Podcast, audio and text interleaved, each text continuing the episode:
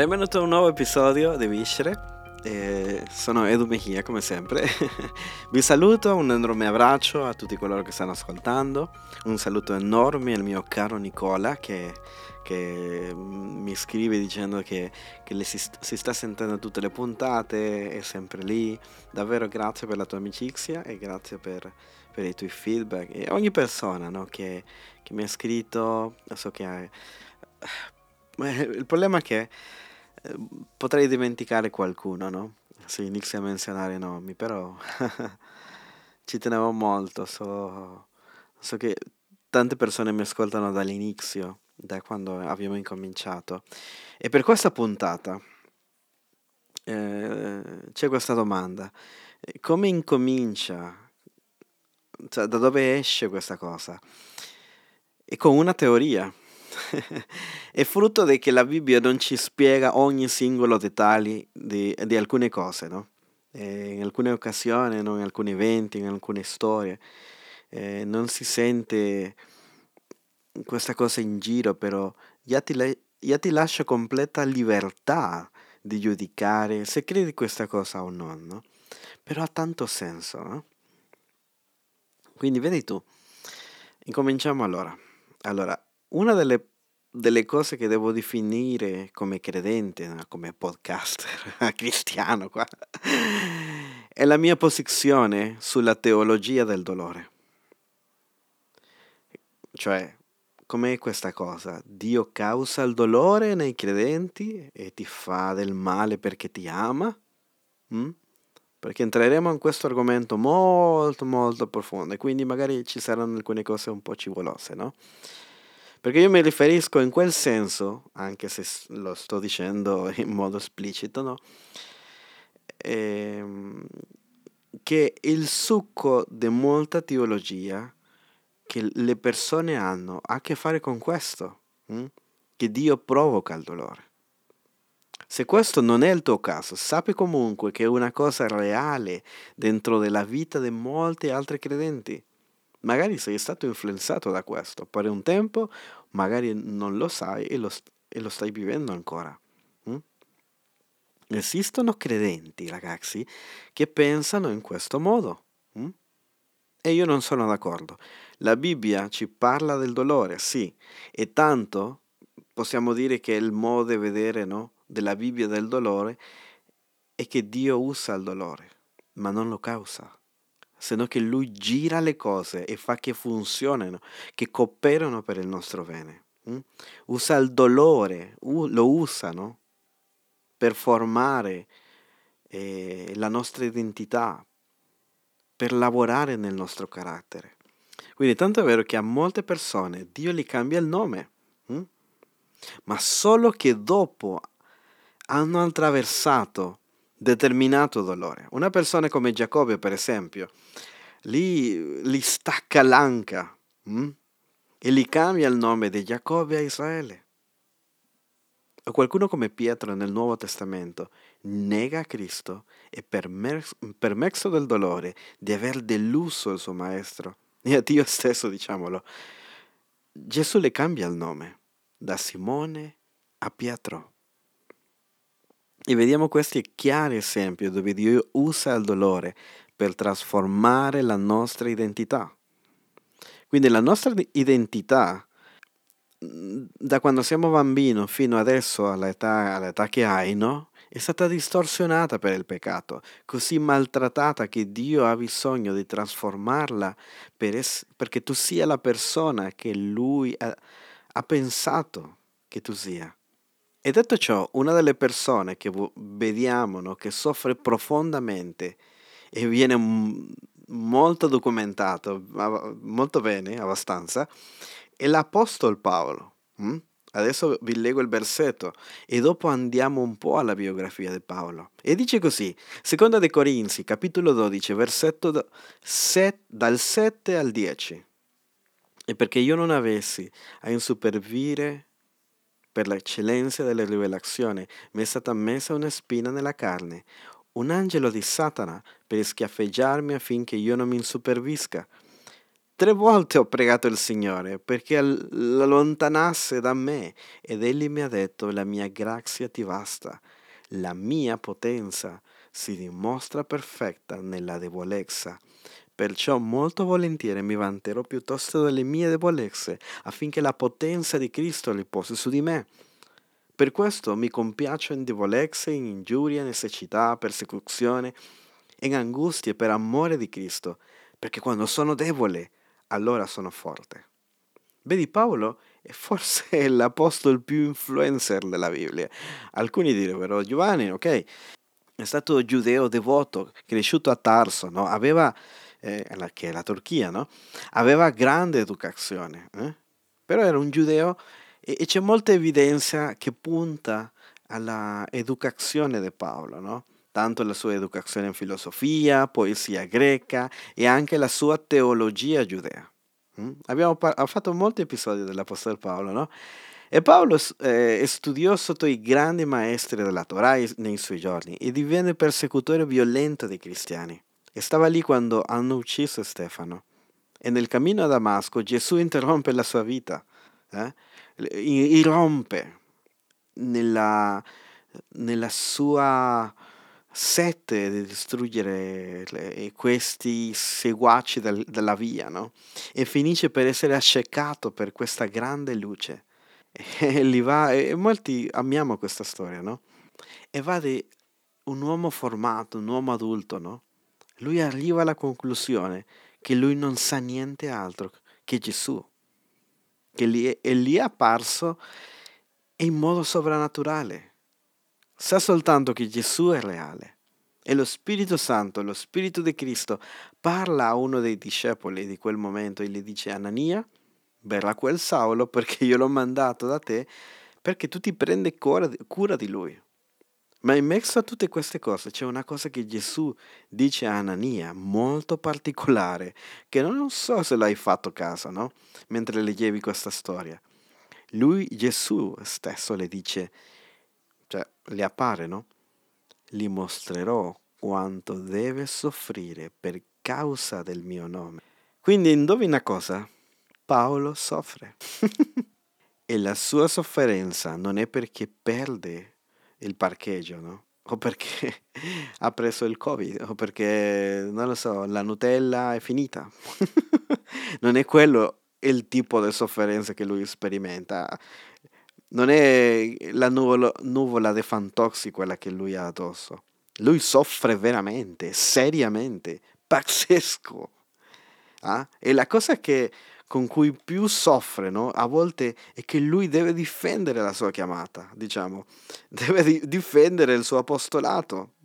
Ma che roba! Vedi, lui non, cam- non ha camminato con Gesù, ricordati questo. Paolo non ha camminato con Gesù, tutto si basa su un'apparizione che lui ha avuto e abbiamo, che all'inizio neanche le credevano, no? E quindi abbiamo soltanto la sua parola di come, and- di come sono andate le cose. Ma gli altri apostoli e i discepoli hanno incominciato con Gesù, hanno mangiato con Gesù, hanno, hanno avuto molta certa familiarità con Gesù, ma Paolo no perché probabilmente lui era molto molto molto giovane. Però comunque Paolo non ha camminato fisicamente con Gesù. Forse è cresciuto nei tempi di Gesù, però ma era lontano. Quindi lui vede Gesù nella via di Damasco al suo incontro con Gesù, no? si converte, no? E, ma questo paragonato con vivere con lui vicino a tre anni e mezzo, sembra che non è uguale, no? Quindi sembra che Paolo non ha lo stesso peso degli altri apostoli, no? Quindi lo, lui deve provare il suo apostolato. Lui deve ogni tanto fare ricordare ragazzi sono un apostolo.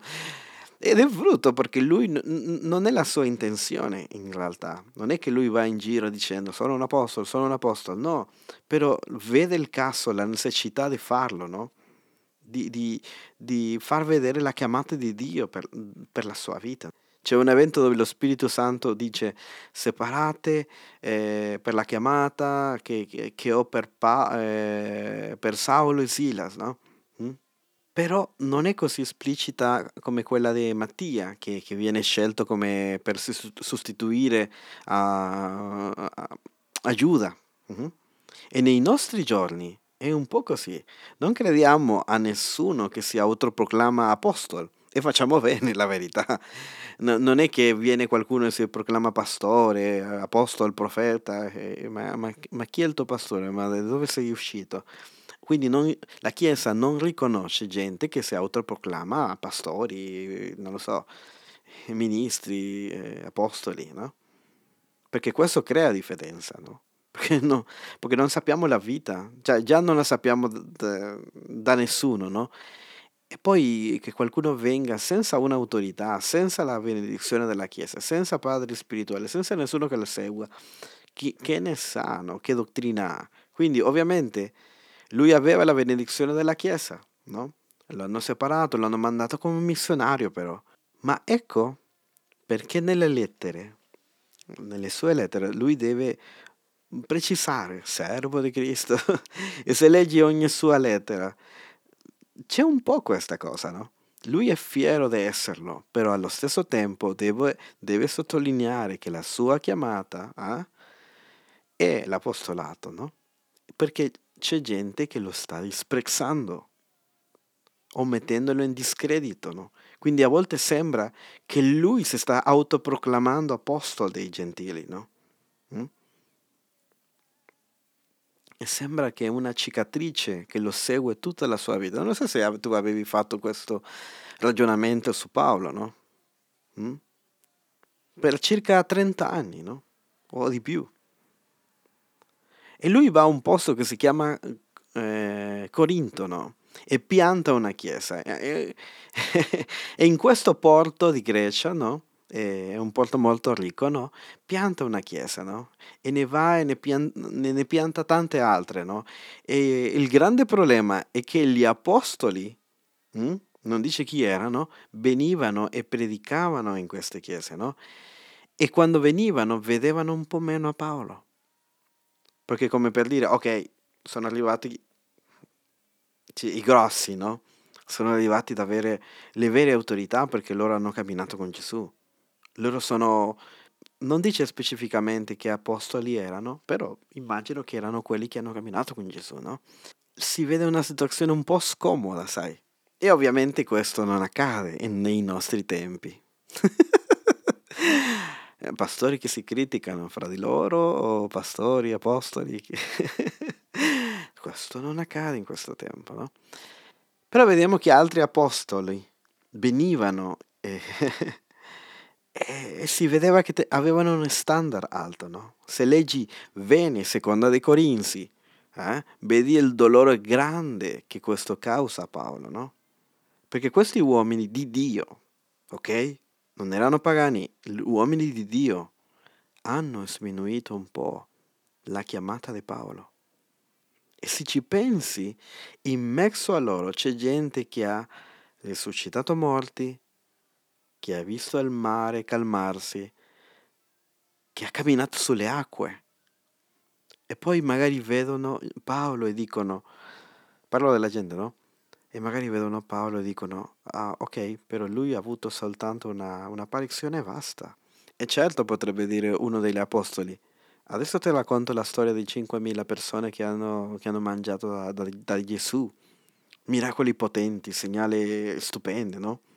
Anche se, se ti ricordi, Paolo è stato molto supportato dallo Spirito Santo, insegni, prodigi, miracoli, ci sono episodi dove solo anche i fassoletti eh, i suoi eh, guarivano la gente, no? Però molte persone si dimenticano di queste cose, hm? perché magari la, la, loro esperienza, no? Il fatto di camminare con Gesù aveva fatto di loro magari uh, aveva fatto l'attrazione del momento e quindi stavano mettendo un po' a Paolo nell'angolo, no? E questo le fa molto male le spezza il cuore, no? Come se lui, anche lui non fosse stato chiamato da parte di Dio. E lui, e si sente, in questa seconda di Corinzi soprattutto, si sente il peso, no? Gli dispiace. E, diciamolo così, viene ferito. E vediamo nella prima e seconda lettera ai Corinzi, no? Che Paolo alla fine ha bisogno di difendersi. Lo abbiamo già parlato un pochettino anche in un altro episodio. In tutta questa situazione scomoda, cosa fa Paolo? Inizia a narrare la sua sofferenza. Mm? E per questo, per capire questa cosa, dobbiamo leggere Seconda dei Corinzi, capitolo 11 e dobbiamo sottolineare il primo versetto e credo che è lì dove si vede il dolore di Paolo men- mentre si sta difendendo. Seconda dei Corinzi, capitolo 11, versetto 23. E lui dice nel primo versetto, sono servitori di Cristo? Io parlo come se fosse uno fuori di sé, dice. Quindi già lì capisci che lui non sta bene, no? Tipo, odio fare questa cosa, ma devo dire questo. E poi vediamo cosa dice. Io sono più di loro, più di loro per le fatiche, più di loro per le prigioni, assai più di loro per le per cose subite. E spesso sono stato in pericolo di morte. Dai giudei cinque volte ho ricevuto 40 colpi meno uno. Tre volte sono stato battuto con le verghe. Una volta sono stato lapidato. Tre volte ho, fa- ho fatto un naufragio. Negli atti mi ricordo di una, però ci son, sono state tre volte. Ho passato un giorno e notte nelle avvisi marine e spesso in viaggio in pericolo sui fiumi, in pericolo dei briganti, in pericolo da parte dei miei condizion- con, connazionali, in pericolo da parte degli stranieri, in pericolo nella città, in pericolo nei deserti, in pericolo sul mare, in pericolo tra, tra falsi fratelli, in fatica e in pene, e spesse volte in veglie, nella fame, nella sete, spesse volte nei digiuno, nel freddo, nella nudità. Oltre a tutto il resto, sono assiliato ogni giorno delle preoccupazioni che mi vengono da tutte le chiese. E quindi tu dici, ok, ok, ok, calmati Paolo. Tra l'altro, una parentesi, vuoi essere un apostolo? Ecco, ecco i requisiti. Comunque va, ok. La cosa pazzesca di questa lettera è che questa non è la fine della sua vita. Lui soffrirà ancora. Uh, lui soffrirà ancora. A un certo punto non è come in Timoteo no? che, che, lui sta vicino alla morte lì e quindi escono al- altre cose, no? Ah, anzi, a me è sempre colpito no? che, che tre volte è rimasto nel naufragio, in totale sono state quattro alla fine, sembra. Uh, Ragazzi, io neanche a pagamento salgo con Paolo in una barca. Capito? Cioè, cioè, qua ha parlato di tre volte e poi un'altra che sarebbero quattro. Cioè, io non salgo in barca con lui. Questo uomo, apparentemente, se, se esiste la fortuna, ha la peggiore che si possa concepire, immaginare, no? Ma lui allo stesso tempo è come un gatto, no?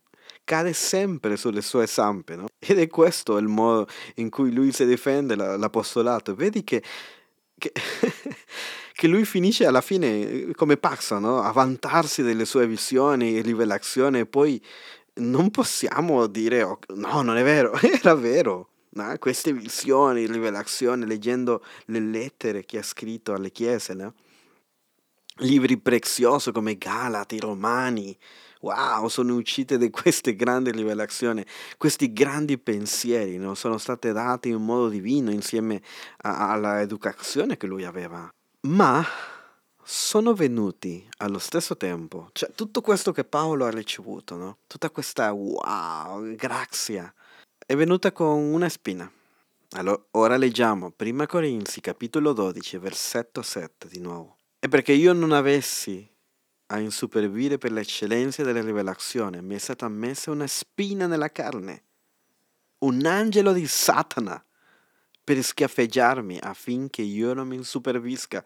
Perché? Perché dall'inizio del verso dice ho ricevuto rivelazione di Dio, così, cose meravigliose, ma mi è venuta una spina. quindi la domanda dai milioni di euro per tutti i teologi, storici, eh, cristiani, pastori, studiosi della parola, cos'è questa benedetta spina? La famosa spina di Paolo. Perché alla fine non c'è altro che speculazione. Alcuni dicono che, che è una cosa, poi altri dicono che è un'altra. Esiste teoria dopo teoria e dopo teoria ancora. E io sembra che non ti sto aiutando perché ti sto presentando un'altra. C'è la teoria del dolore fisico, dell'impedimento dei suoi occhi, eh? c'è qualche indizio lì in Galati, no? Però altri dicevano che era un problema al camminare perché soppicava dovuto a tanta sofferenza, no? Immagina soltanto che ha avuto nel suo corpo eh, tante, sì, non lo so, mutilazioni praticamente, no? Ma non c'è niente che lo spieghi il dettaglio, no? Altri credono che era la critica, no? un gruppo di gente che era, era sempre lì per fermarlo. No? Ci sono teorie assurde anche. Eh? Ho, ho, sentito una teoria che diceva che, che era la sua moglie, la spina della carne. Però noi crediamo che lui era single. Ah, ma sai cosa? Chi importa? Eh, chi importa? E forse è meglio che non lo sappiamo, sai perché? Perché una spina funziona come una buona metafora hm? per quello che tutti abbiamo, no? Ora la ragione per cui ho voluto regalarvi questo podcast, fare questa puntata, sedermi, anche se è tardi, anche se sono stanco, anche se ho un po' di sonno, lasciami comunque approfittare per darti questa mia teoria, no? Io credo che è molto asseccata, no? Però io credo che me lo sono guadagnato dopo più di 100 episodi, no? Che non, non ti presenterei una teoria così che me la sono, mi sono alzato e, e così mi è caduta dal cielo, no. Amici, numero uno. Paolo sta predicando a una chiesa che si trova in Grecia. Fate molta attenzione a questa cosa, no? Questo è chiaro, no? Perché la città esiste ancora oggi. Oltre che Paolo era un studioso di filosofia e poesia greca, sappiamo che lui sapeva di cosa stava parlando. Se parlava uh, di cose greche eh, e incontriamo molta, molta influenza greca nella sua teologia. E ho ascoltato una storia che magari qualcuno l'ha già ascoltata, no? E non pretendo che sia sconosciuta, no? quindi magari qualcuno gliel'ha sentito, magari anche un po' leggermente perché sembrano che ci sono più versioni, no? Ed è la storia, scusatemi se non lo dico bene il nome, di Androclo o Androclo. è la storia, la potete trovare su Wikipedia, no? O, o su, su, Google, no? E la storia è, è una parabola, è una leggenda e dico una parabola perché c'è un insegnamento in questa cosa, no? È una parabola greca e si può dire che è stata una storia che è stata abbastanza conosciuta nei tempi di Gesù. Si crede che girava e girava duemila anni fa. Mm? La prima volta che si vede documentata sembra che sia stata circa nell'anno 120, no? Perché fosse stata scritta eh, dopo, no? Deve essere stata raccontata prima come una leggenda, come una mitologia, no? Quindi le prove sono nel 120, no? Quindi dopo, dopo Cristo, dopo magari questo tempo, eh, magari anche dopo della vita di Paolo, però già si raccontava, no? E la storia vi la racconto adesso, no? E voi ditemi se Paolo non sapeva di cosa stava parlando. Mm? La storia è così. C'era un popolo, un popolo piccolo, circondato di montagne. E in quelle montagne c'erano molte grotte e c'era un leone e sapevamo che, che c'era, ma, ma non era cattivo con loro. Siccome non si metteva con loro nei loro affari, no? Allora lo lasciavano in pace, no? Ma, ma, c'è stato un anno che questo leone incominciò a lamentarsi e si lamentava tutta la notte ruggendo ah, non lo so come può fare un leone, no? Iniziava a ruggire, no? Iniziava a, a lamentarsi, no? Era, era un mo- ed era una cosa molto violenta, no? E atterrava il popolo e quindi la gente diceva, oddio, ci mangerà tutti, no? E quindi hanno messo dei guardia intorno al villaggio durante il giorno, mandavano delle truppe piccole di, di uomini cacciatori per trovare questo leone no? e ucciderlo perché si sentivano minacciati per lui. Ma non riuscivano a trovarlo, ma il rumore continuava a sentirsi, no? Si sentiva ogni singola notte. Arrivato a questo punto, appare un ragazzo che è un piccolo pastore di pecore e sale con il suo gregge a fare tutto quello che fanno i pastori di pecore, no? A fare il solito, quello che fanno, no? E si perde, ok? E arriva la notte e ha bisogno di un posto isolato da dove rifugiarsi. Poi entra in una grotta che trova e si accomoda e fa, fa un fuoco lì fa, con, per fare un po' di luce, no? E per il suo terrore, indovinate chi vede? Vede il leone. Il, il leone sta come ruggendo, no? È sofferente. Eh? Fino adesso non l'aveva sentito, no? Però il ragazzo è spaventato, ma quando lo guarda pervene e, e chiarisce no? col fuoco che aveva fatto, no? con la luce che, che, che, che c'era, no? lui riconosce e vede nella sua zampa una grande spina. Yeah. E quindi il ragazzo prende un po' di coraggio e si avvicina a questo grande leone che rappresenta una grande minaccia e violenza. No? Si avvicina e prende la zampa del leone e le tira fuori la spina, no? che, che, che, è una cosa molto forte. No? E in quel momento il leone si, senti, sente il sollevo. Hm? cade ai piedi di questo ragazzo, no? E, e poi da lì magari ci sono diversi finali, no? Cioè, quindi questa storia può avere più finali, no? Può avere più diverse versioni, hm? Ma basicamente finisce perché diventano amici, no? Perché eh, viene aiutato questo, il, cioè l'uomo, il pastore, gli toglie la spina, no? Ora, la morale culturalmente di questa storia è che il leone, nonostante sembra violento, non era violento, sino che era in agonia e stava in dolore. E quando gli tolgono il dolore, allora smette di essere una minaccia per altre persone. Torniamo a Paolo. Allora, qual è, la, qual è la teoria qua? Allora, Paolo conosceva questa storia. Lui sta parlando a persone sotto la cultura greca ai Corinzi. Ed era molto popolare questa storia, molto popolare fra i greci, perché è una buona storia da raccontare ai bambini, sì o no? È una buona storia filosofica di come trattare la gente intorno a te, che magari dietro quel caratteraccio, per esempio, per farti un esempio, no? magari c'è una persona addolorata, no? C'è gente che sembra di essere aggressiva, ma in realtà la sua violenza, aggressione, la sua indifferenza, no? È perché magari sta passando un momento da solo, no?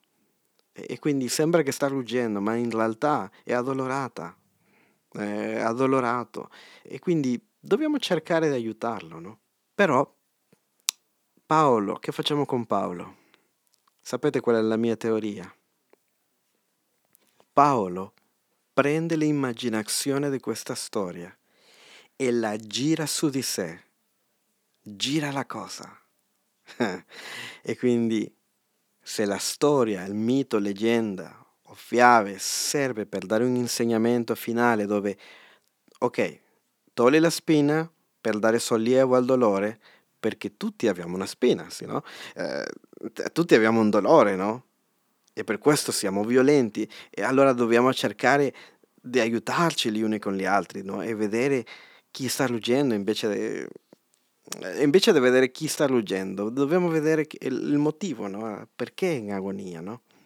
Quindi Paolo prende questo esempio e lo gira su di sé e dice, Gesù, a differenza del piccolo pastore, lui non ha rimosso la spina. E gliel'ho chiesto tre volte di togliermi questa cosa che mi, che mi tiene in agonia. Ho chiesto al Signore che mi togliessi questa cosa ma l'unica cosa che mi ha risposto è questo. E voi, tanti di voi lo sapete. Ti basta la mia grazia. Yeah. Questa spina è buona per te. Mettiti nei panni di Paolo per un momento. Tu hai una spina, tutti abbiamo qualcosa nelle nostre vite e pensiamo, "Ah, sarebbe molto meglio che, che non ci fosse questa cosa nella mia vita. No, dai, toglila, toglila, toglila. Toglimi questo Dio. Mm? Magari una situazione dove trovi, eh, magari un rapporto dove ti trovi, magari sia un impedimento fisico. E quando dico rapporto, magari mm, non un rapporto di peccato, quello toglielo, no? quello taglia già, già subito, ieri dovevi farlo.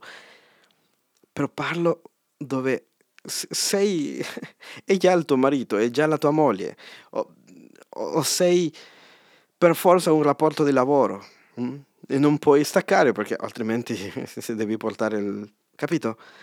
Magari una cosa mentale, magari emozionale, magari una ferita, un trauma del passato che non lo potrai cambiare più. Magari la mancanza di qualcosa. eh? O di avere troppo qualcosa. Sia quello che sia. Tutti abbiamo una spina. Una domanda per te che ascolti. Cioè, cos'è che ti fa di più male nella vita? Cos'è che ti fa più male? Se Gesù oggi bussa alla tua porta, sul serio, eh? E ti dice, prendiamo un caffè. Così, di persona. Vi sedete a parlare e lui, e lui apre la conversazione così. Cosa vuoi? Immagina quel momento. Ma non come un genio della... come il, sì, Aladino, no, non come il genio della lampada. Gesù sa cosa può fare per te. E tu lo guardi e dici, Gesù, ti prego, aiutami, toglimi questo. Sia la situazione che viene alla tua testa o al dolore che ti venga alla tua testa, sia per quello che tu stai passando, immagina che Gesù ti guarda e dice, senti, fidati di me, lascia che il dolore che rompe l'orgoglio. Sia lì dove ti arriverà la grazia mia. Sai, vediamo molti impedimenti per la nostra vita, cose che ci fermano, cose che ci fanno del male, cose che non ci lasciano vivere una vita al massimo. E diciamo se solo non avessi questo, se so- e se avessi più rapporti e soldi, se avessi un, un altro posto da vivere e non qui, e se non avessi questa cosa che, che mi mantiene in questa situazione, inchiodato, se non avessi questa malattia, se non, av- non avessi queste cadute, questo problema, questa aria, o rapporti come pietra d'inciampo, perché sempre mi topo con questo tipo di persone, perché me li trovo sempre. Ti sei mai accorto che la pietra d'inciampo più grande magari non è se non il successo? Perché vedi Paolo, se lui avessi vissuto solo successo, successo, successo, successo del ministero, cioè il, ministero che tutti sogniamo, no? Minis- ho piantato tante chiese, non lo so, ha prosperato la cosa, no? Lui aveva bisogno di passare co- allora per qualcosa che le facesse male e che fosse difficile, qualcosa che lo fermasse un po' per poter arrivare all'affermazione e realizzazione che lui dipende dalla grazia di Dio. Certo, perché adesso possiamo avere una vista più completa, duemila anni nel futuro. Abbiamo commentari biblici, abbiamo traduzione, traduzione sulla sua lettera. Abbiamo tante com- persone che hanno scritto libri sulla vita di Paolo, sulle, loro, sulle sue lettere, i suoi pensieri, le cose che ha scritto, quello, quello che lui ha fatto, incominciato, ha raggiunto nella sua vita. no? Sulla sua morte pure sappiamo qualcosa. E ora, e ora che vediamo la sua vita con una visione più ampia, la spina nella carne di Paolo non è stato un impedimento per la missione di Paolo. Ci hai pensato? nonostante questa spina, lui ha adempiuto la sua chiamata, ha adempiuto la sua missione. È stato l'Apostolo Paolo. Paolo ha adempiuto tutto ciò per cui è stato creato, o almeno per quello che sappiamo, no? Io credo che lui avrebbe detto, ho vissuto una vita al massimo. E già questa non è la fine della sua vita, le lettere di Corinzi, però lui sembra che, oddio, che curriculum, no? e noi possiamo girarci magari e dire alla fine, questa spina non è stato un blocco alla fine, un impedimento, non ha fermato Paolo. E forse, e forse successo perfetto magari sì lo avesse fermato, vero? E quando diciamo successo, allora parliamo di successo completo, no? Che tutto quello che vuoi si adempie, che tutto quello che hai desiderato fare ha prosperato. Pensa a questa cosa, a chi ammiri, a chi ammiri nella tua vita, no? Perché c'è una differenza di gente che ammiriamo e gente che invidiamo. Invidiamo la gente di Instagram che magari sembra una vita perfetta o che hanno una vita perfetta, un ministero enorme, migliaia di seguaci, oh loro stanno facendo quello che io vorrei fare, loro sono andati in vacanza dove io vorrei andare, hanno i corpi che io vorrei avere stanno mangiando in posti così e sembra che mai soffrono. Noi ammiriamo queste persone, se siamo onesti, in realtà non è ammirazione questo. Noi li stiamo invidiando. Non ammiri la barba di fa- quel tipo di barba, non ammiri quella famiglia, non, ad- non ammiri quell'addome, non ammiri, sì, tutto quel soldi che quelle persone hanno, non dici, ah, che bello, quanto sono benedetti. No, non lo ammiri. Tu vorresti un corpo così, tu vorresti una famiglia così, tu vorresti un cane felice come quello della foto. uh, mia madre no. Uh, tu vorresti essere, magari anche come noi, magari anche come Sabaoth, una chiesa grande, una chiesa, sì, che, che, ha tanti ministeri. Magari voi siete una ventina, magari siete in dieci, magari siete in cinque.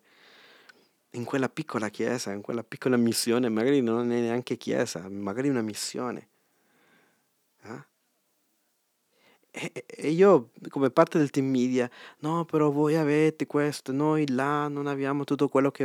Ah, io sono stanco di che mi dicano, ma noi non abbiamo tutto quello che voi abbiate. Ma sembra che non ci ammirano, ci stanno invidiando invece. Eh, chiamiamolo per nome, invidia. Invidia, invidia, invidia. Perché è quello. Però, allora, non pensare allora a chi invidi tu, a chi hai invidia, no? Se no a chi, a, alle persone che ammiri. Pensa alla prima persona che ti viene in mente. Io ammiro questa persona. Uh-huh. Non quelle di Instagram, no. No, quelle no. non quelle di TikTok. Sono certo che la prima persona che ti verrà alla tua mente è una persona che ha dato tanto nella vita e che ha sofferto moltissimo. Io posso pensare nella storia persone che ammiro e io penso a loro li guardo, magari non fisicamente, no? E dico, wow, questa persona, ragazzi, wow, se io avessi un po' della sua vita, che incredibile vita, ma non per invidia, cioè davvero, cioè, cioè non, non, è che sto invidiando che loro erano a, nelle Maldive, no, c'è stata una volta che la Chiesa ci ha chiesto, non lo so, un libro de, che parlava di di, di famiglia, no? De, della cura dei figli, no? E io ho odiato quel libro. Uh, se i miei mentori mi stanno ascoltando, sì, ho odiato quel libro. Gli autori parlavano come, cioè, parlavano della famiglia del Molino Bianco e anche se avevano avuto delle difficoltà, se chiedevano perdono, io, io ho detto, non ho mai avuto una famiglia così, no? ho odiato ogni pagina di quel libro, perché non ho avuto una vita così. Hm? Sì, lo so, sto esagerando, no? Sto, sto bene, tranquillo. Ah, la mia famiglia è preziosa comunque, no? Eh, I miei, miei fratelli, o mio fratello, no? Sono preziosi. Lo dico solo per esagerare. Quindi, per, per farti capire, no? che comunque abbiamo avuto un bel po' di sofferenze, no? Noi pensiamo in grande stima a coloro che hanno avuto grande sofferenza, che hanno sofferto per una causa e hanno portato... Cioè, chi, pensa alle persone che ammiriamo, no? della storia. Martin Luther King ha dato pure la sua vita per quello che, per cui credeva, no? È un dolore, ma con la grazia. Penso a mia madre, quanto ha sofferto, mamma mia, per dare il meglio ai suoi figli, per, per dare molto di più di quello che avevamo avuto nei primi anni. Lei ha detto no, loro meritano di più. Io voglio che loro stiano bene. E quindi ci ha portato in Italia, ci ha dato un'altra chance, altre opportunità. E altre opportunità anche di servire Dio. Perché già, conosce- già conoscevamo Dio. Però lui, lei voleva molto di più per noi. Eh? Ha cambiato pure chiesa per, perché noi avessimo la visione di Dio, una buona visione, una buona chiesa. Io non ammiro persone che non, non hanno mai avuto problemi, se no che la loro vita è sempre successo, successo, successo. Io non ne ammiro. Mm? Sembra che sono nati per vivere la vita perfetta, no? Con gioia e facilità. Quindi è per questo che noi ammiriamo Paolo, per quello che Paolo è grande, per la sua sofferenza. Allora, andiamo allo pratico. Cosa facciamo con la nostra spina? Che sembra che Edu sta dicendo che Dio non vuole togliercela. Cosa facciamo con la nostra spina nella nostra zampa? E magari noi pensiamo, Dio che non vedi tutto questo potenziale. Sono un leone, guarda tutto quello che potrò fare, solo toglimi questo. Toglila dal mio fianco, non lo so, dai miei piedi. Voglio dirti una cosa, pensa in quel dolore. Io penserò magari nel mio in questo momento. Qualcosa che è stato molto grande. La prima cosa che io ti direi è chiedi a Gesù di rimuoverlo. È così come nel pastore nella grotta della storia greca. E lui arriverà e lo rimuoverà e tu lascerai di soffrire, di agonizzare, di essere violento, ti potrai calmare e vivere una vita geniale con Gesù e tutti felici e contenti. E se Dio lo fa, ok, sicuramente questo episodio non era per te. Però seriamente, mi auguro che Gesù guarisca la tua vita. E alcuni lo faremo tre volte, cinque volte, trenta volte, cento volte, ma lui non lo farà. La seconda cosa che ti devo dire sarebbe, magari è ora di considerare. Come ti dico, chiede, no? Io credo nella potenza di Dio, io credo in Dio che risponde, ok, sembra che chiara la cosa, no? Sempre lo predicherò, sempre predicherò cambiamento, miracoli, trasformazione, quello che sia. Sempre lo, lo crederò. Chiedi allora che sia rimosso, ma forse a volte, magari è il tuo caso di, di tu che stai ascoltando, considera che questa spina ti perfora e crea lo spazio perché possa entrare lì la grazia di Dio nella tua vita. Yeah. E quando pensiamo alla grazia subito prendiamo la grazia che è quella che ci libera del peccato, quella che ci perdona del peccato. Allora, sai come la Chiesa ortodossa no? la vede? La grazia è come una medicina. Gesù è il grande medico, ristorandoci piano piano. Non è il, non è solo il giudice, è anche il giardiniere, ricorda. E magari quella spina in realtà è quella siringa, magari ti fa male, magari perfora quella siringa, no? Quella spina e fa male. Io odio le punture, no? Eh, ovviamente una, deve essere una spina più grossa perché ti faccia davvero male, no? Ma in quel spazio, in quella perforazione dove tu stai sentendo dolore, è lì che entrerà la grazia di Dio. E se lo pensi così, magari la, la gente poteva dire a Paolo, Paolo, ma cosa hai sbagliato? Magari non stai pregando abbastanza, magari c'è qualcosa che non va nella tua vita. Magari tu ti sei sentito così o ti hai detto a te stesso così. Non è così. Guarda che a me ha liberato Paolo, a me ha liberato Gesù, scusate, a me ha liberato Gesù dalla prigione, poteva dire Pietro. E a te no. Nonostante Paolo poteva rispondere, già, ok, ma io somiglio a Gesù. Perché se pensi Paolo alla sua spina, io la mia spina e tu hai la tua spina, Però Gesù ha portato la corona di spine. Lui è stato il servo sofferente e lui non ti ha chiesto di portare quella intera corona di spine. Ha messo una, perché così ti entra la grazia da qualche parte. Perché nel tuo orgoglio, magari, delle tue rivelazioni, di quello che hai fatto, di quello che hai conquistato, della chiesa che hai, dei discepoli che hai, di, delle persone che hai raggiunto, del tuo podcast, di quello che sia.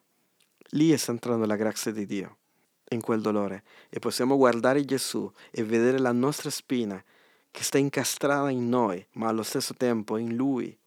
E dire magari questa vita si tratta di vivere o non si tratta di vivere, scusate, in successo, in perfezione, ma forse ho bisogno che il mio orgoglio sia perforato, come un palloncino, ma e, di, e di dipendere dalla forza e la provvigione di Dio e lasciare che questa spina apra questo buco mi, e arrendersi a questo. Dio, io mi arrendo e così dipendere di Lui ogni giorno della mia vita. Amen. Credo che posso chiudere lì. A un prossimo episodio. Lascia che la grazia entri. Arrenditi. Ciao ragazzi.